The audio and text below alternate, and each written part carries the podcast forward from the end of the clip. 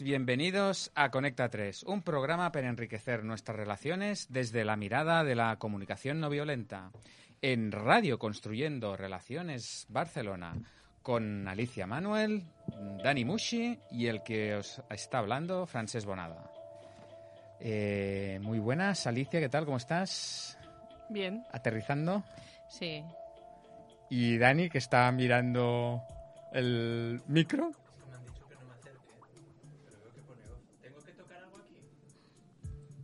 Ver, haciendo los Hola, últimos ahora sí. ajustes. Ah. Está muy fuerte el mío, ¿eh? Eh, bienvenidos a Radio Verité. Eh, no nos guardamos nada para... No ocultamos No nada. contamos, radio transparente. Me han cambiado el micro y no tiene un botón, entonces eh, no se me oía. Eh, ¿Cómo estaba? Me has preguntado, Francés. Sí. Estoy bien. Estoy Estás Sí, un poco... Iba a decir urgente. ¿Urgente existe? Un poco... un poco urgente, ¿no? Pero me gusta la palabra. No me refiero que nos hemos sentado y hemos empezado el programa. Entonces estoy un poco apremiado. Eso. Es- Me siento apremiado. Que debe ser un falso sentimiento, ya sabéis. Sí. Apremiado. Y, y si vives en Premia, pues con- bueno, es igual. Pero ya no vive nadie en Premio. No, bueno, no, no pero antes sí, nadie. ¿no? habrá gente que viva aún. ¿no? bueno, estas de esas introducciones que hay gente que nos dice, pero bueno, ¿por qué no se van al lío en vez de explicar cosas raras? Sí, porque... Eh, Porque que- están apremiados. claro, Estamos apremiados, entonces bueno, que tenemos premio. nos vamos nos vamos colocando con la calma. Estoy repartiendo ahí la escaleta. Los, los que nos veis por YouTube, Sí. entonces ya lo estáis Lo entendiendo estáis- todo estáis mucho viendo. más. Eh, entonces, bueno, Francesc, tú que te veo manejando papeles, ¿nos vas a introducir temas? Eh, sí, porque hoy vamos a hablar de un tema eh, para mí como especial. Yo creo que para ti también lo va a ser. para me- eh, Sí, porque, Un a ver, temazo. en los dos Ah, es un temazo. Ah, vale, vale. Lo- Los dos últimos temas. voy un poco lento. Los dos. A ver, Dani, aterriza. Pero es que antes de mi tema hay otro tema, claro. ¿Ah, sí? ¿Cuál? Ahora estoy yo aterrizando. Pero bueno, ¿yo para qué coño hago...? Ay, he dicho coño. ¿Yo para qué narices hago escaletas? Ah, cierto, cierto, Es cierto. verdad, es verdad. Bueno, pues vamos a hablar de un aniversario. ¿Te refieres a eso? A eso me refiero. Es un aniversario de nacimiento. De nacimiento. Eh, concretamente un 6 de octubre de 1934, creo. Ostras, caray. Sí. ¿Te has preparado en la documentación? Eh, Era Libra, Marshall. Marshall. Marshall Rosenberg, era libre. Era libra. Era Libra, ¿no? Ajá. Es algo que no manejo. Yo el mundo de los... Es que, esta- Frances, te veo con los ojos perdidos. Aquí es- hay- tenemos una consulta de un oyente que vendrá en otro momento, con lo cual no te... Y, y la fecha. Y la fecha... eh, Ah, sí. Sí. Ah, pero es del, sí, del 34. Sí, sí, sí. Era el sí. 34, he acertado, vale, vale. Muy bien. Es que está escrita en pequeñito en lápiz. Sí. Vale, muy bien. Qué caos. Entonces este señor nació y ¿por qué vamos a hablar de Marshall Rosenberg? Porque, bueno, iba a decir una Iba a decir lo primero que me ha pasado por la cabeza, pero no sé si hacerlo. Em, ¿Cuál era la pregunta? Digo que por Madre qué mía, hoy, estamos hoy. por qué hoy, eh, que es mm, casi 6 de octubre, por qué vamos a hablar de Marshall Rosenberg? Bueno, porque nació este día. Ostras, pero esto no arranca. Es- Marshall Rosenberg, creador de la comunicación no violenta. Nos, ¿Eh? hemos, nos hemos embarrado, pero como... Por favor. No, el, eh, bueno, es que claro, es tan obvio. Yo creo que es tan obvia la respuesta. Claro, pero siempre hay que recordar que igual Sí, sí. hoy hay una escuchante o un Claro, escuchante que hoy se añade. y Hoy se añade. Me han dicho que este programa es muy bueno y se pone y escucha a unos que se acaban de sentar, que no cuentan los papeles, que están embarrados. Sí, sí, sí. Y dice, bueno, ya me voy a hacer otra cosa. ¿no? voy a hacer otra Esperemos cosa. que no. No te vayas aún. No te vayas aún. Quieta, quieta ahí. Que esto va a mejorar. Entonces Marshall Rosenberg creó la comunicación no violenta, nació un 6 de octubre y le queremos rendir homenaje, supongo, ¿no? Con- hablando un poquito de él, que no hemos hablado nunca en el programa, ¿no? Aparte de citarlo millones de veces, de él hemos hablado muy Pues yo, poco. tam- yo de s- vida y milagros tampoco sé mucho. Entonces, ¿quién se ha preparado? Mm, no. ¿Alguien se- Bueno, yo sí que os Yo- puedo yo sé cosas, algo. yo sí, sé cosas. yo también hago una cosas, cosilla. Venga, o sea, va. Sí, yo Vale. que soy la cotilla. ¿no? Venga, va. Vale, vale, eso mola porque si no, eh, Voy a- leernos la Wikipedia hace muy feo, ¿no? Sí, yo he mirado, bueno, cas- de padres, los nombres de los, los padres se llamaban Rosenberg, los dos, de apellido, claro. ¿Ah, sí? Ostras. Eran dos Rosenberg. O sea que si, si Esto da lugar al humor, ¿eh? si, si hubiera sido de, ¿no? Como costumbre en, ¿no? en países europeos de tener los dos apellidos, Ajá. sería Rosenberg, Rosenberg. Sí, sí. Y el chiste era... Era algo de endogamia, pero Ah. creo que no aplica. Bueno, pero esto es celebrar, ¿no? Marcel? Esto es celebrar, esto es celebrar. También habría que decir que, que, que Marcel Rosenberg murió hace, eh, ¿qué? ¿Dos años? ¿Tres años? 2015. 2015. Mm, Así tres me gusta. Rigor, rigor en, los, en los... El 7 de febrero del 2015. ¿Y nació en Detroit, puede ser? No. No, ¿En dónde nació? En... ¿Tú lo sabes? ¿Illinois o no, no, no sé qué? Sí, Sí, creo que Illinois. No sé, Pero vamos a yo- mirar Wikipedia. Pero por, fa- por favor... eh, Pero vivió en un barrio, bueno, no sé dónde nació ni dónde vivió el nombre porque soy muy mala No, para la, los la nombres. niñez sí que en Detroit. En sí. Detroit, en vale, Detroit. la niñez sí. Sí. Y entonces eh, Canton, vivió Ohio. en barrios eh, Nació. Con, en los que había violencia, digamos, ¿vale? En los que había peleas callejeras, me imagino. Bueno, no tengo excesiva Hombre, Bueno, fue información, una pero... época de disturbios raciales Sí. fuertes. Hmm. en Y entonces Marshall, inspirado por, por esas vivencias, ¿no? en que vio, observó que había gente Y que... padeció en sus carnes. y padeció en sus carnes que había gente que actuaba con violencia ante una situación y otras personas que ante la misma situación pues actuaban con compasión, ¿no? Eso le eso fue una cosa que, que le llamó la atención y que, ori- que le guió, digamos, a estudiar eh, teología. ¿Ah, sí? Sí. Ostras, esto es nuevo para mí. También psicología estudió, ¿no? Bueno, psicología estudió y se hizo doctor. Sí, Pero pero, también estudió teología para averiguar em, qué era lo que les llevaba a la gente a actuar desde la compasión, ¿no? En diferentes culturas, con diferentes... em, bueno, diferentes experiencias y entonces descubrió que, em, que una de las cosas que les llevaba era el no juzgar, ¿no? El, el no etiquetar, no juzgar a las personas y además eh, eso es lo que les llevaba a ser compasivos con los otros, ¿no? Y a no estar en, Mm. en actitud de violencia. Sí. Bueno, es así muy resumido y muy mi versión, pero bueno, Mm.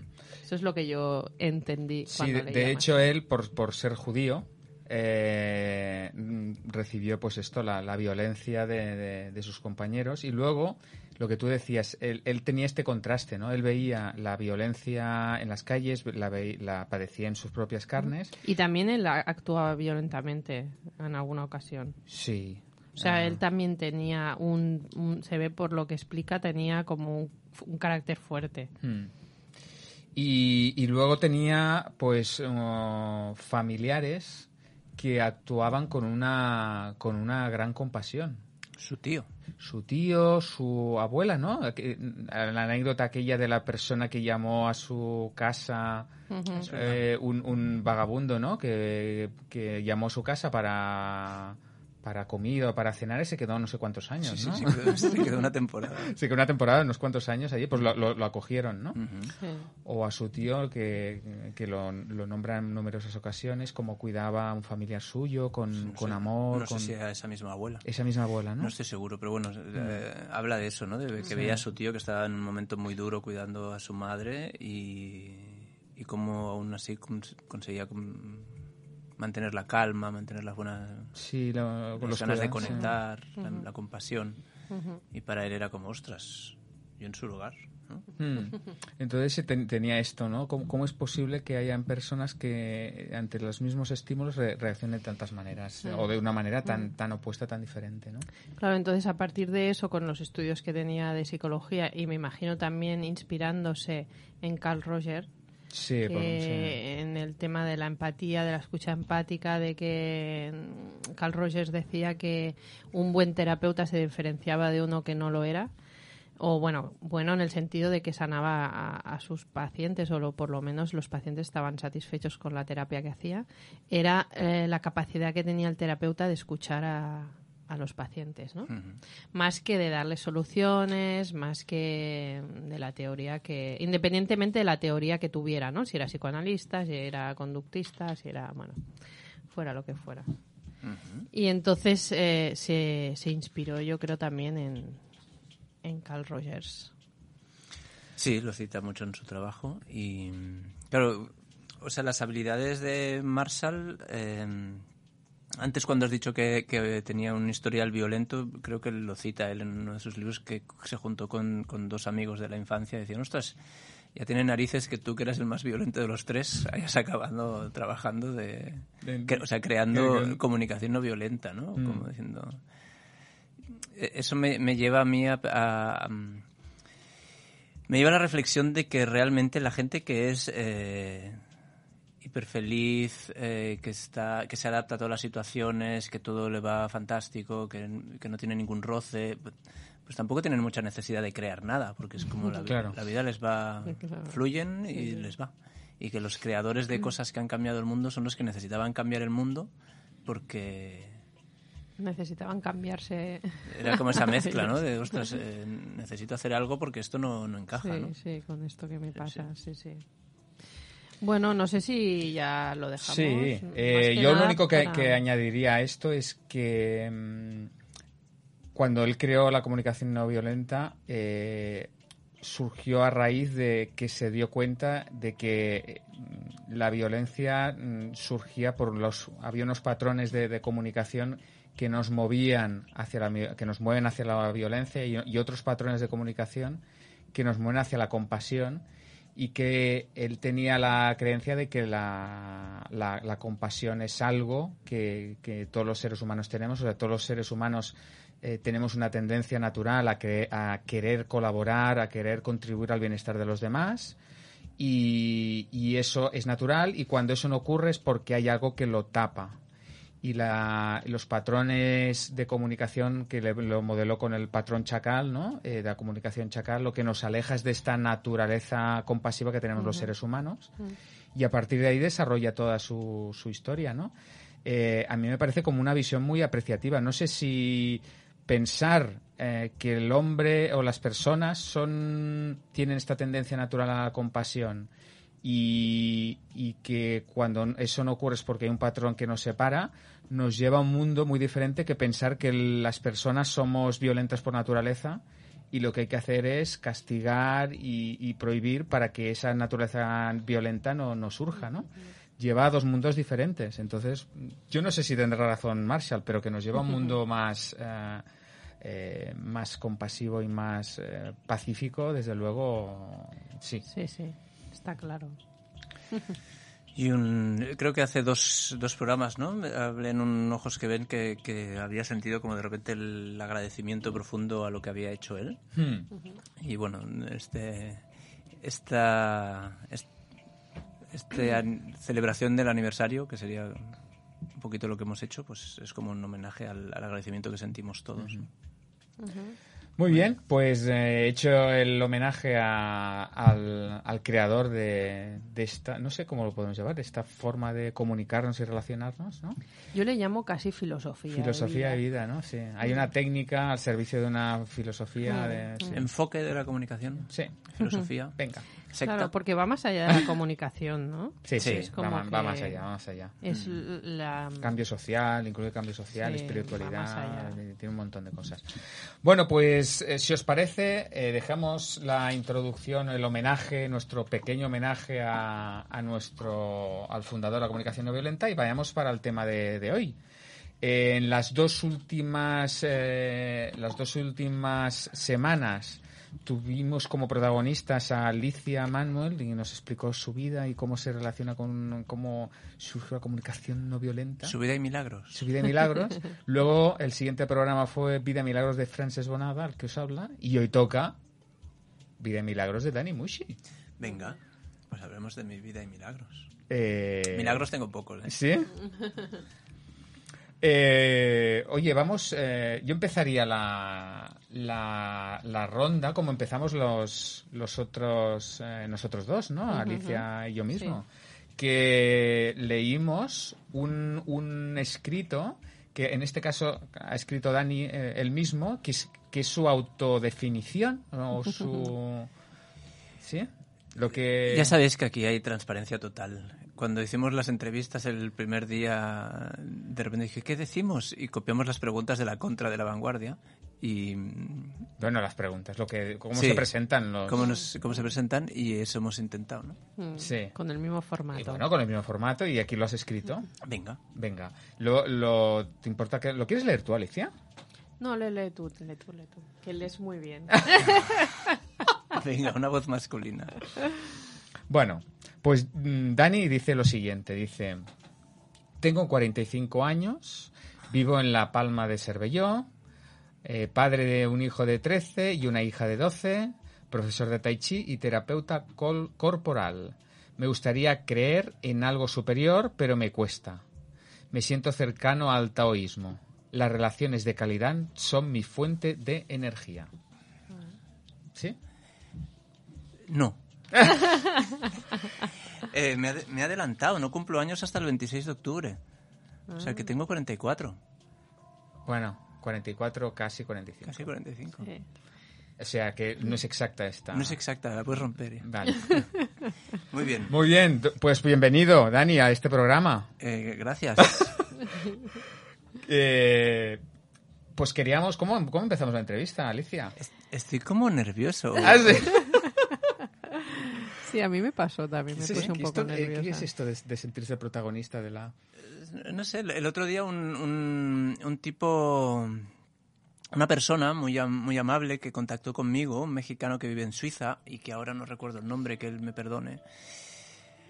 Luis, Luis, el apellido no me viene, total, Luis me contactó y me dijo, oye, yo tengo un canal en YouTube, me gustaría hacerte una entrevista. Le dije, ah, fantástico. Me hizo una entrevista por Skype y estaba yo en mi casa haciendo una entrevista y, y estaba como, Tranquilo, relajado. Sí, vamos, sí, era como, venga. Y ahora, aquí- esta que es mi casa, ¿no? que llevamos aquí como, ¿Tienes mm, como 40, mariposillas en el estómago? más de 40, pero no, tengo como una inquietud. O sea que, no sé, preguntadme algo ya para que se me pase. Porque hablar de mí me encanta a mí. Tenemos, empezamos por una pregunta difícil. Hostia. Va, empieza tú, que, que veo que tienes ganas ¿Sí? de... Vamos a hacer. eh, Dani, ¿cómo. preguntar. eh, una palabra para definir la comunicación no violenta. Hostia, una palabra. Esta es Eh, muy difícil. Posibilitante. Muy bien. Da igual. Me lo paso por ahí. Posibilitante, sí. ¿Y por qué? Porque siempre mm, me da la sensación de que, de que no violenta implica que se, se amplían las posibilidades de comunicarnos con más conexión, de aumentar la calidad de nuestras relaciones, de, de, de superar limitaciones en aquello que nos decimos. Entonces es como que de repente todos, no todo es posible, ¿eh? pero, pero, pero casi. Sí, bastante, bastante es posible. Y si no es posible, además eh, me, me acompaña en esa, en esa no posibilidad. Claro, Hmm. eso es muy interesante, ¿verdad? ¿Y, y, y cómo, cómo conociste la, la- Esto nos lo hemos preguntado a todos, ¿no? ¿Cómo te tropezaste ¿Cómo, con- conociste la comunicación no violenta? ¿Cómo, ¿Cómo llegaste a esta secta que tú le llamas? Eh, ostras, ahora que lo decís, contacté con el especialista en sectas en Barcelona, en Cataluña, en España. Cada vez que hay un programa que habla de sectas, aparece un tal Miguel, hoy no estoy de apellidos, un tal Miguel, eh, que habla de sectas. Y le envié un mensaje eh, para contactar con él y que pudiésemos hablar con él para, para que nos... Porque decimos secta en, en clave de humor, ¿no? De que somos una secta y así, pero claro, estamos muy lejos de ser una secta, porque una secta tiene unas características preocupantes, Mm. limitadoras, incluso eh, en algunos casos destructivas, ¿no? Entonces... eh, quería hablar con él como para, bueno, estamos usando estas risas de, de calificarlo de secta eh, y al mismo tiempo, ¿qué define una secta? Nunca contestó ese hombre. Mm. bueno, yo te lo podría decir, ¿eh? Pero bueno. Sí, pero era como, va, vamos a coger a ese, a ese personaje. Total, eh, ¿cómo un día nos lo explicas? Sí, Ahora un día nos lo aprovechemos que tenemos aquí una psicóloga. ¿Cómo te tropezaste con CNV? Me tropecé con una, con una... O sea, la responsable fue una amiga de mi mujer, de Cristina. Esa amiga alemana eh, estaba, vino de visita y estaba practicando su español y ella estaba ya bastante metida en comunicación no violenta y, nos, y llevaba encima el libro en español. Y entonces cuando estuvo en casa nos estuvo explicando la comunicación no, no violenta y cuando se fue, estuvo unos días, cuando se fue dejó el libro como regalo. Y fue un libro que no le hice mucho caso, la verdad. No sé si, no sé si no era- en ese momento no conecté mucho con, con el libro, con lo que explicó ella, y así pensé, bueno, una movida. En cambio, mi mujer y ella estaban como encantadas. Y, y durante un tiempo, escuchando los audios estudios y co- esto es, esto es la... y no, no conecté mucho. Eh, entonces, ese libro, un día yo me tenía que, tenía que sacarme una muela del juicio. ¿Vale? Y entonces la muela del juicio, sacársela, pues a mí no me apetecía mucho. Ya me había sacado otra y no era una experiencia muy chula. Y tengo un muy buen amigo que es dentista. Entonces pensé, repito, con mi amigo dentista, porque a mí que me saquen la muela y me den un abrazo antes y después, pues me, me enrolla. ¿no? La, la desventaja es que el amigo dentista vive, o sea, tiene la consulta eh, en Calella de Mar. Y yo vivo en La Palma Cervello, que queda muy lejos. Pero aún así, digo, prefiero el abrazo eh, antes de la extracción y después. Y cogí el tren para ir a Calella de Mar y pensé, ¿qué libro me llevo eh, para leer todo este rato y en la, en la sala de espera y así? Y me lo estaba ahí el libro y digo, pues venga, me llevo este. Y fui leyendo todo el camino y ahí sí que me fasciné. No sé si, no sé si estaba muy abierto de los nervios que tenía, no sé si estaba especialmente sensible o abierto, pero me entró todo así como hola. Entonces siempre digo que de ese viaje volví con... con Sin juicio. Con menos juicios. Porque... Con menos juicio. menos claro, juicios. menos juicios. Se fue la muela del juicio y Con uno menos, por lo menos. uno menos seguro y, y con unas ganas. De, de hecho, en la ida y en la, entre la ida y la vuelta casi me fundí el libro entero. Jolín, Sí, sí. es muy largo el viaje. Es largo el viaje, el libro no es el libro no es un libro muy. Siempre decimos que, es- que la comunicación no violenta es una técnica relativamente sencilla. ¿no? Que, que Sí. te lleva a una intención y que es relativamente sencilla. es Se puede relativo, ampliar todo lo sí, que quieras, sí, puedes sí. ir sumando. Pero la base es Sí, sencilla. sí, sí. Entonces, bueno, así lo conocí. Un libro de casualidad, un viaje al dentista y sin juicios que volví. Pues no, no conocía esta historia yo. Dani. Mm, Ah. Yo tampoco. Lo explico en mis talleres, ¿no venís? Es un hombre misterioso. Soy un hombre misterioso, sí, un poquito, mucho menos que antes. Oye, y, y tengo entendido que tu pareja Sí, también está metida en esta en este rollo de la CNV.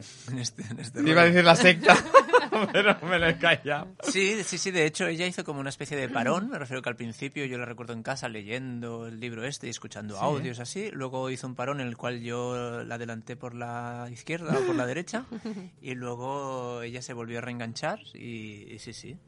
Eh, ha Estáis estado- los dos a tope. ¿Y co- sí, cómo es esto de una convivencia con una persona que sabe de CNV? ¿Os vais diciendo, esto no es un juicio, esto es una necesidad, ah, dímelo con empatía, no sé qué? Yo, yo creo que la, yo creo que la, yo creo que la convivencia es, es, es la misma. Cuando no tienes ganas de conectar, no conectas. Cuando tienes ganas de conectar, conectas. Cuando estás muy enfadado, eh, la armas. Cuando estás muy cariñoso, la armas también, Sí. eh, en el otro sentido. Pero, a ver, para lo gordo yo creo que es muy, muy útil, es fantástico para ¿Qué- lo gordo. O sea, para, para problemas eh, nucleares de pareja, para, para la... Lo que realmente tiene, tiene importancia es como, bueno, a ver, tenemos una herramienta los dos y nos podemos poner. Para, la, para el reencuentro, cuando ha habido Mm. desconexión, para el reencuentro es, es un Ujú. regalo. Mm. Y al mismo tiempo hay veces que eh, es como, ¿qué, qué me vas a dar empatía ahora? Vete, a- vete por ahí. Es como, es como es- al, al final las dinámicas de pareja tienen eh, y las dinámicas de convivencia, no sé si solo las de pareja, las de convivencia tienen mecanismos de los cuales por los cuales no queremos pasar y nos queremos ahorrar. Y, y hay veces que, aunque haya empatía por en medio, es como, pues no, ahora no quiero conectar. Claro, es que a veces, mm, por lo menos a mí me pasaba, em, pensamos que, ¿no? Por el nombre, comunicación no violenta. Eso quiere decir que siempre vamos a estar en paz, en armonía, tranquilos, tal, y que no vamos a tener ningún conflicto y que, ¿no? Todo va a ser una balsa de aceite. Eh, pero en realidad, eh, lo que yo he aprendido, ¿no? Bueno, me voy un poquito a pero- Ujú. En- por lo que has dicho, em, es que lo importante es la honestidad, ¿no? Mm. Y la honestidad, pues es que estoy enfadada, estoy enfadada. No quiero hablar, no quiero hablar, mm, ¿no? Sí, sí. Y supongo que eso es lo que, lo que pasa, ¿no? Con- Mm. en, en una pareja. Y otra, tengo curiosidad saber cuáles son, qué, qué es lo que, te- en qué te ha cambiado la vida el hecho de haber hecho comunicación no violenta? En una palabra. no, no, no, no, esta no, por favor. Posibilidades. Expándete, expándete, por favor. ¿En qué me ha cambiado la vida? Em, bueno, yo creo que en, que en confianza. Hay, hay, una, hay una parte de, de mí que antes em, recelaba enormemente del conflicto y de mis capacidades dentro de un conflicto. Eh, y ahora sigo recelando el conflicto, o sea, no es algo que me guste ni en lo que me sienta cómodo, eh, y al mismo tiempo lo afronto con mucha más eh, confianza. me, da, me da como una sensación de, bueno, va, si, si me pongo, si me pongo lo, lo, va a salir algo nutritivo de esto, o, va a sal, o, vamos a salir lo mejor parados posibles, uh -huh. o, o, va, o voy a poderme voy a poderme hacer ver. Y luego toda una parte de expresión de, de emociones que, que ya, ya gané bastante en, en la formación de, de, terapeuta de Shiatsu. Ahí ya, ya fue mi primera... Porque tú, Francesc, el día que te presentabas aquí decías que habías conocido la comunicación violenta con 44 años y hasta entonces... Eh, ¿Eras el hombre de hielo casi o no? Había salido el hombre de hielo. Entonces yo no era el hombre de hielo, eh, pero era el hombre silencioso. O sea, yo, yo, yo, me callaba, me lo callaba todo. Por una sensación de que lo mío no valía o que no sabía expresarlo, que no, no sé. Entonces yo llevaba un, una vida interior bastante bastante compleja. Antes cuando Alicia dice, este hombre es misterioso, yo antes, antes más que misterioso era hermético. O sea, hermético. Era hermético. O sea, que tenemos un hielo, ¿Y un submarino? Un, un un hielo y un submarino. O sea, el, el, octubre rojo en la Antártida, ¿no? Yo iba a decir, podemos poner un tupper con... ah, también. ¿eh? Un tupper fresquito en el congelador. No, la, la verdad es que, por ejemplo, eh, siempre, siempre, pienso en, mi, en mi exmujer, que, que se comió, los, los, no sé si los peores años de mi vida, creo que no. Pero, pero bueno, me imagino toda la frustración, bueno, me la imagino, la sé y, y, lo hemos hablado, toda la frustración que debía vivir eh, con una persona que no, que no expresaba lo que le pasaba. Hmm. Entonces eso... Eso, eh, lo has, lo eso ha... es un cambio, en, eh, es un cambio. sustancial. Y, al, y, al, mismo tiempo me da como una... el hecho de tener hijos y de saber que, que vamos transmitiendo nuestras, nuestros marrones, nuestras virtudes, nuestros gozos, nuestras sombras, eh, generación en generación, pues el hecho de, de, verme a mí expresando emociones y, y, invitándoles a hacerlo y dándole el vocabulario y hay una parte que se, que se relaja, decir, mm. ostras, bueno, mira, un, un, dragón familiar, un demonio familiar que hemos, que hemos uh -huh. vencido. Que hemos vencido.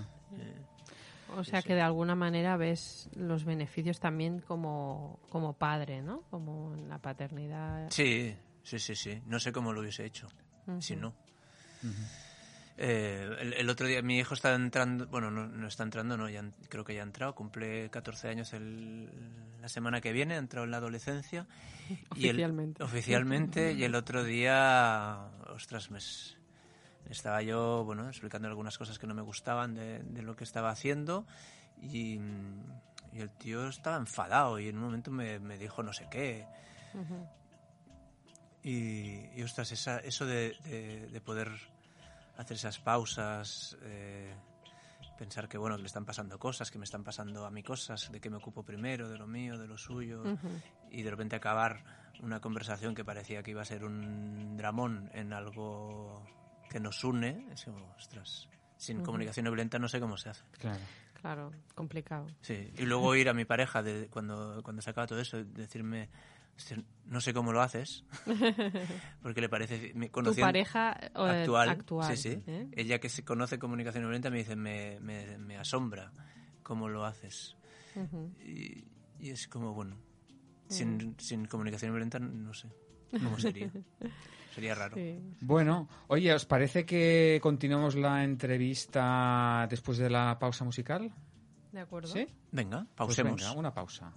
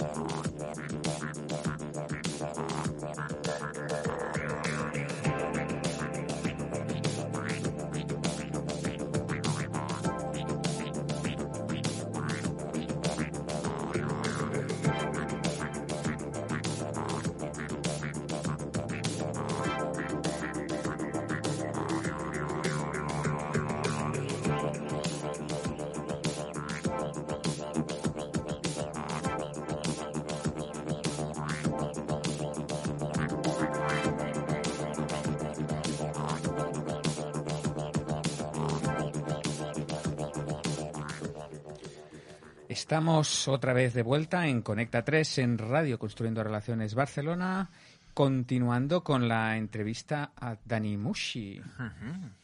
Eh, bueno, nos había explicado cómo había enriquecido su vida la, la comunicación no violenta y, y no sé qué, qué le preguntamos más, Alicia. Pues se me ocurre preguntarle mm, sobre cómo él, eh, Dani, ¿no? Que haces en, tú haces, has comentado que haces terapias corporales, ¿no? No sé exactamente si haces, bueno, no sé si nos puedes explicar exactamente las terapias que haces y cómo incluyes la comunicación no violenta en, en estas terapias y no sé si tienes algún anhelo especial de de no sé, de cambio, transformación del mundo, de yo qué sé, no sé, ¿qué quieres ¿Cuántas hacer? preguntas? ¿Qué, qué quieres hacer a nivel Está todo, laboral? está todo loco ahí junto. Está todo loco, sí. Eh, Explícame lo que quieras. Explícame lo que quieras con eso. Terapia corporal. Yo, yo solo hago eh, shiatsu. ¿Y qué es el shiatsu? ¿Qué es el shiatsu? ¿Qué es el shiatsu? El shiatsu es una terapia corporal basada en la- el masaje tradicional japonés y mezclada con la teoría de la medicina tradicional china, en el cual hay unos meridianos en el cuerpo por los cuales circula energía. ¿Vale? Entonces el shiatsu al final, eh, la- lo que practico yo es shiatsu y movimiento, que es una, una técnica un poquito más, más nueva que el shiatsu tradicional. Em, pero las bases son un poco las mismas. El receptor está estirado en un futón, vestido. Eh, yo que hago la terapia estoy en- vestido también.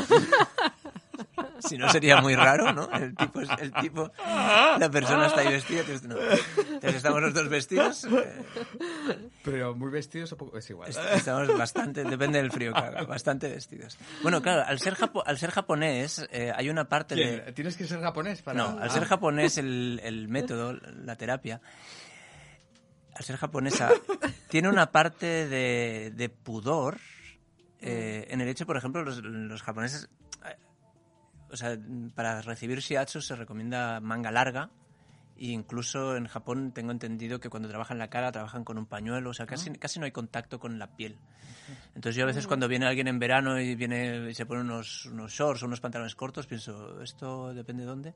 Y sí que es verdad que la manera de trabajar que tenemos eh, va bien que haya tela entre medio, porque la- se, se hacen presiones profundas y se hacen y sostenidas y se hacen presiones, o sea, con la palma de la mano y se hace también con los dedos. Entonces el hecho de que haya una, una tela impide que resbale si hay sudor o si... Entonces, o sea, sí, estamos bastante vestidos. Y ese es el, este es el shiatsu. El- la diferencia, el shiatsu tradicional, el que- lo que practico yo, el shiatsu y, movimiento y movimiento, implica que el paciente deja de ser tan paciente y deja de ser tan receptor y toma una parte un poquito más activa. El fundador del Shiatsu y Moviment es Bill Palmer e introdujo conceptos de Gestalt en, la, en la terapia en la relación con el paciente. O sea, le im- le- se le da una responsabilidad. Entonces el terapeuta hace propuestas corporales y el, y el receptor las vive en su cuerpo y entonces reacciona.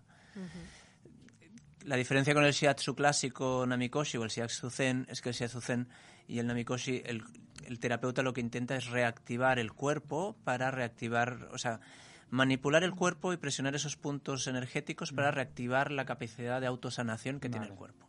En el Shiatsu y Moviment se le dice al, al- al- mira, vamos a hacer cosas y a ver cómo las vives y qué hacemos con ellas, ¿no?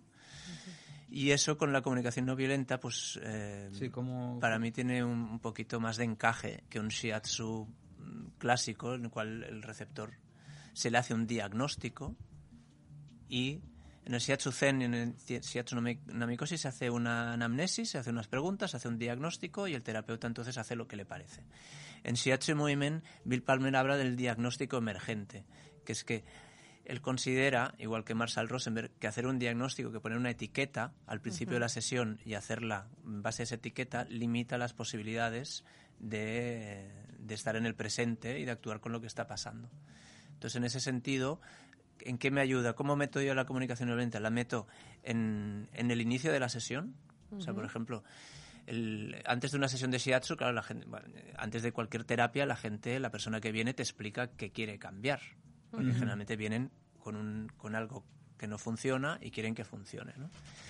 Entonces, en esas preguntas, en vez, yo, por ejemplo, en vez de estarme basando tanto en la medicina china y en el diagnóstico clásico por, por palpación de pulsos, por lengua, por, por, por, desajuste energético, pues me centro un poquito más en hacer una, una, escucha empática para averiguar junto al paciente qué necesita en esa sesión. Uh -huh.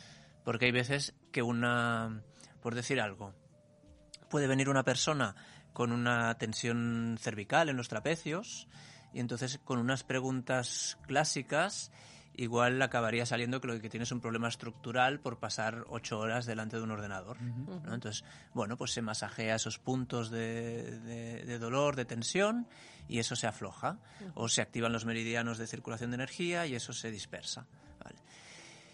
Pero en esa escucha empática y en esa investigación que podemos hacer los dos juntos, resulta que, que bueno, quizá, quizá la persona quizá la persona del lado pasa ocho horas al lado y no le duele el cuello. Uh -huh.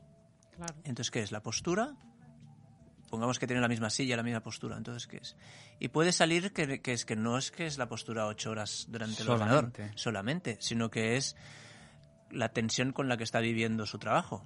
Uh -huh. Y esa tensión que está viviendo su trabajo igual tiene con su dificultad de eh, decirle, decirle que no a su jefe cuando, mm. o a su compañero cuando le pide cosas que no tocan. Entonces no va a ser lo mismo una sesión de shiatsu y movimiento de una persona que tiene dificultad en poner límites que una persona que tiene una molestia estructural musculoesquelética.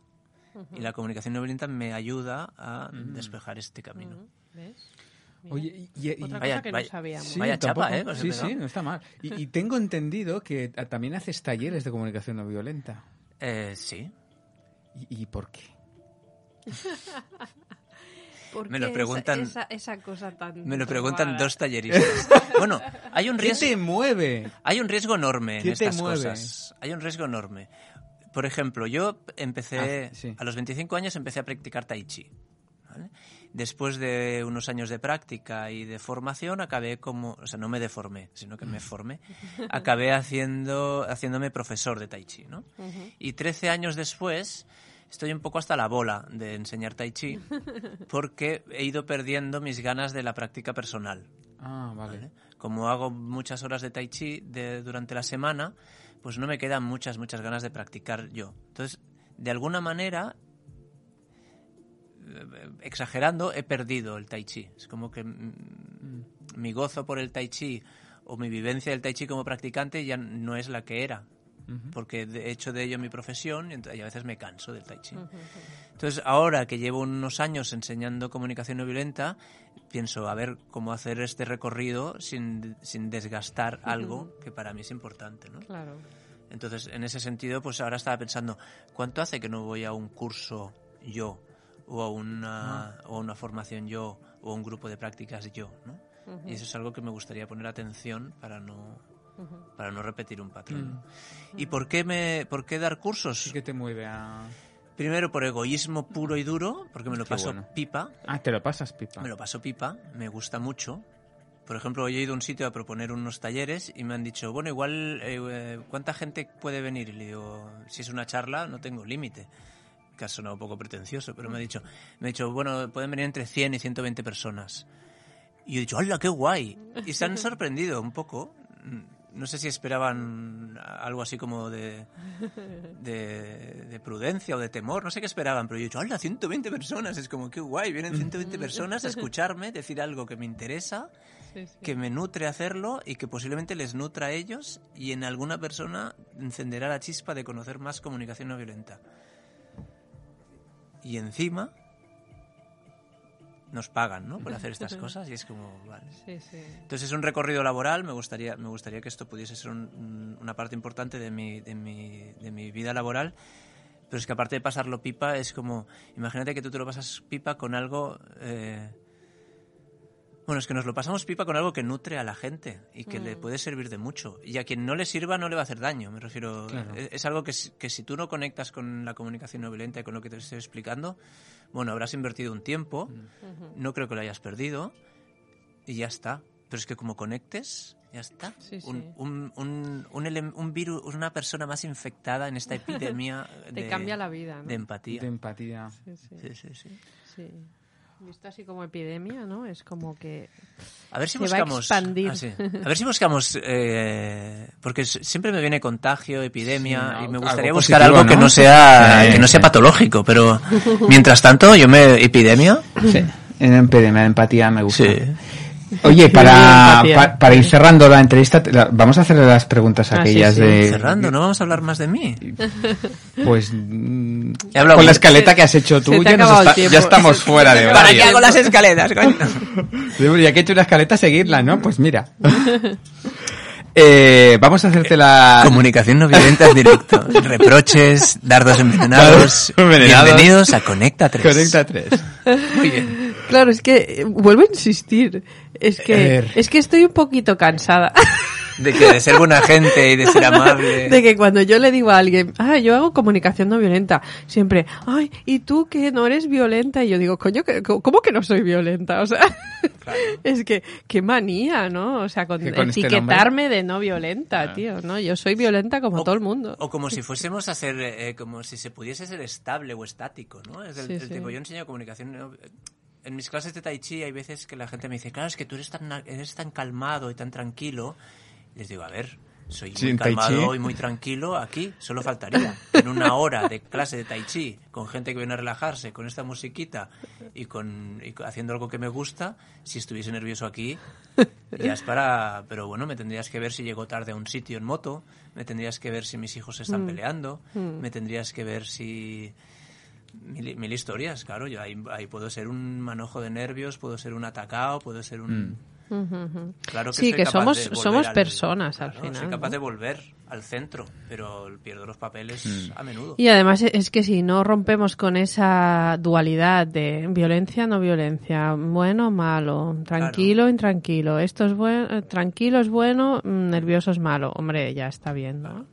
Y aparte yo, yo he querido renunciar, otro día lo hablaba con Francesc, mm, leí en un blog una, una persona que decía que había conocido sus, a sus a sus formadores de comunicación no violenta y decías que claro, es- es esa gente tan en su sitio, con, con esa escucha empática, con ese centro, con esa capacidad de ver al otro, de estar disponible, así, y que luego los había conocido en el día a día porque había convivido con alguno y se le había eh, desinflado el suflé viendo que eran personas eso que podían perder los nervios, pues ser egoístas, o sea, Claro. eh, bueno, que tenían sus historias, ¿no?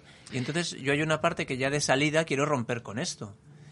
Con el pequeño duelo de no quedar como un gurú durante Un un gurú, tiempo. sí. Pero es como, no, no, yo no, Sí, sí. yo no quiero, quiero ser tal cual. Sí, recordamos la frase de sé honesto, no seas amable. Pues ya está, pues, pues sé, sé todo y no seas solo no violento. Pudiendo ser todo. Exacto. Oye, le hacemos lo de la... Si fueras un animal, ¿qué animal serías? Ostras, no me lo he pensado. Mira que las hicisteis el otro día. Podría haberme lo pensado y quedar ahora como un campeón. Si fuera un animal, ¿qué animal sería? Ah, no sé. Yo soy un, soy un fascinado de los animales, con lo cual me cuesta un poco elegir. Venga, va, lo que le salga. Du- durante, un, durante un tiempo fantaseaba como... Es una perífrasis. ¿Qué animal? eh, venga, un halcón. Un Bien. halcón. En concreto, un cernícalo. Un cernícalo. Que, que siempre se usaba de insulto en Mortadelo y Filemón, pero bueno. A mí me gusta mucho, un cernícalo. Muy bien. En catalán queda mejor, eh, un xurigué. Un xurigué. Sí, es molt més maco. Y si fueras una moto, ¿qué moto serías? Si fuera una moto... Hostia, esta no me la esperaba. Si fuese una moto, no sé.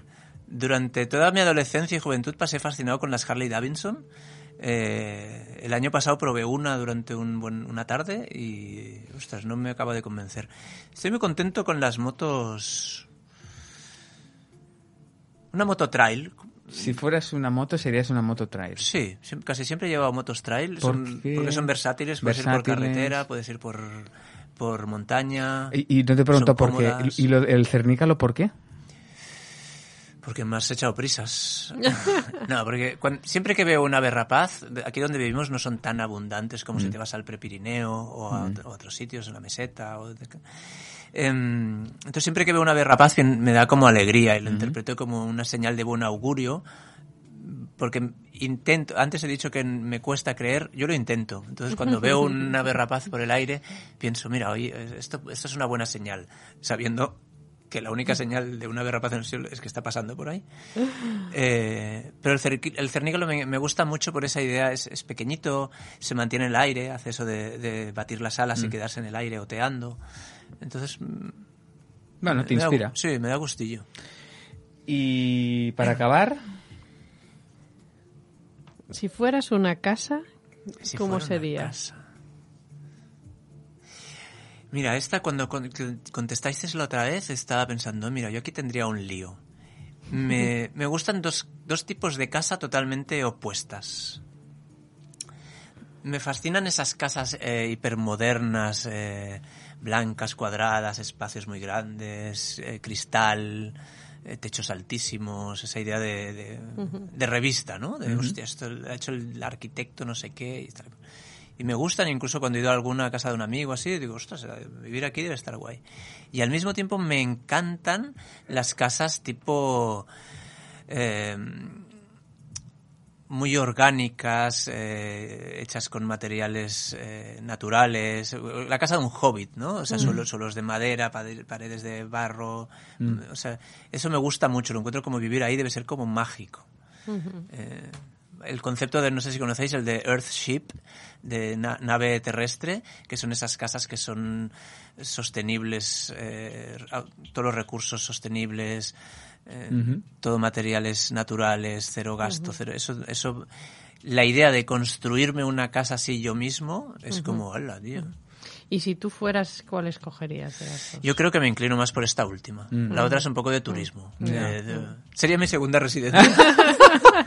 Desde luego tiene un mundo interior mm, rico. ¿eh, sí, sí, yo, estar conmigo mismo es, una, es un fascinante.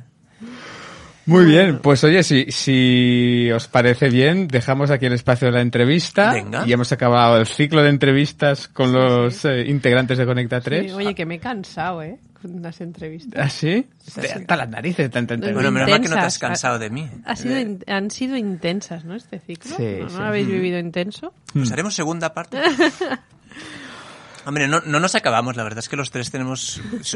Supongo que ya lo decía Dostoyevsky o alguien así. Eh, alguien así. ¿Qué significa alguien así? Alguien, leído, no alguien escrito.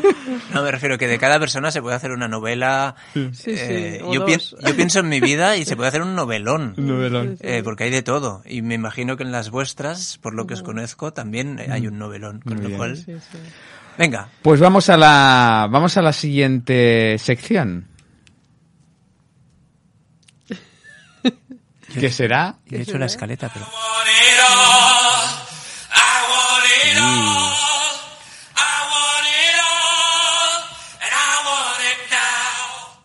Muy bien.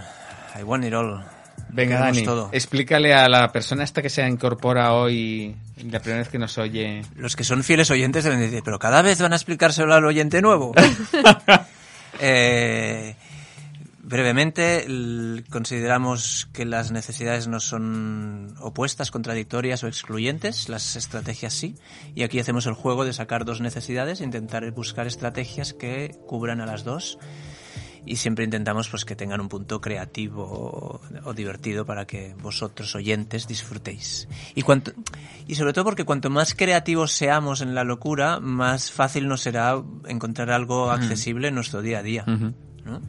Y como siempre, Alicia, la mano inocente. Sí, pero yo como mano inocente hoy voy a hacer un, voy, a, voy a tomar decisiones. O sea, mi mano inocente Ajá, vale. va a tomar y, y antes no tomaba decisiones. No, antes se dejaba guiar. Yo era inocente. Ah, por, por la energía de la vida. Eh, saca una carta, Dani. Mira. Muy bien, no he hecho como los magos, ¿eh? Porque son cartas de necesidades. Que te van asomando eso. Son cartas de necesidades. Venga, Frances, saca otra. Ah, mira, esto es un método novedoso, ¿eh? Vale, entonces, ahora que quién gana. A ver. ¿Tú qué tienes? Apoyo contra. Tú tienes apoyo, lo veo y subo a espiritualidad. A ver, ¿cómo estrategias que puedan satisfacer la necesidad de apoyo y de espiritualidad? Bueno, sí, pareciera que no nos han puesto en un brete, ¿no? Porque me, porque me refiero, hay gente que vive la espiritualidad en el formato soy un ermitaño y me voy a una cueva, pero la mayoría de la gente vive la espiritualidad en una comunidad Mm. y esa comunidad se caracteriza Por el apoyo. por el apoyo. Sí, sí, precisamente estaba escuchando yo hoy la radio y hablaba un... no sé quién era la persona que hablaba. Construyendo relaciones. No, no, no, no. pero bueno. Oh, oh, oh. Y, y, y- pero sí que sé que era teólogo y que decía... ¿No sería Marshall? No, no era Marshall. Aunque hubiera sido guay, ¿eh? Desde, la espiritualidad nos habla desde el más allá. Bueno, quién sabe, a lo mejor alguien ha hablado con Marshall desde el más allá. Bueno, siempre tienes la versión fácil que es leerte tu- su libro de comunicación neurolenta y Sí. espiritualidad.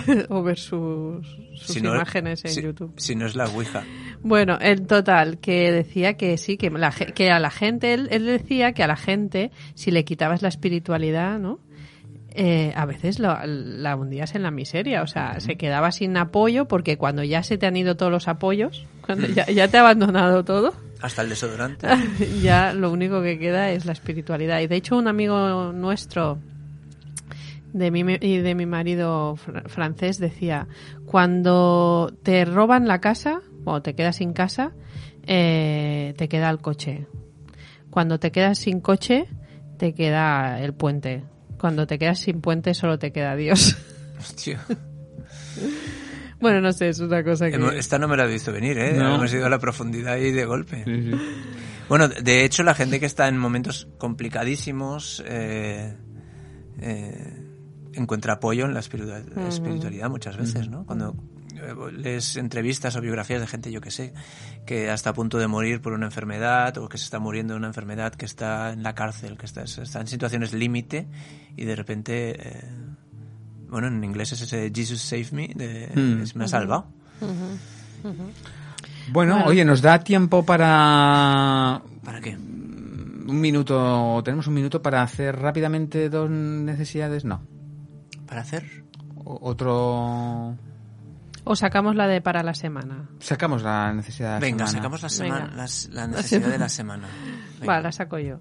Uy, seguridad afectiva. Muy bien. y entonces las tres afectiva. preguntas Me gusta esta de seguridad que Las tres preguntas es si es importante para ti, cuán importante es para ti la seguridad afectiva cómo te sientes cuando está cubierta y cuando no, y cuando no está cubierta la seguridad afectiva. y qué haces para cubrirla de manera activa. Muy bien, pues estas son las propuestas de la necesidad de la semana eh, para que las tengas presentes y oye, nada más, eh, despedirnos de nuestros, nuestros escuchantes y escuchantas y Dani, sí. sí, nos pidieron que hiciéramos eh, promoción de un evento y no lo hemos hecho. Tenemos 30 segundos. Nos quedan, sí, 10 Sí, segundos, venga, va. Eh, hay un primer encuentro de formación intensiva nacional en comunicación no violenta el 31 de octubre 31 de octubre. y acaba el 4 de noviembre. O sea, 4 son de varios noviembre. días.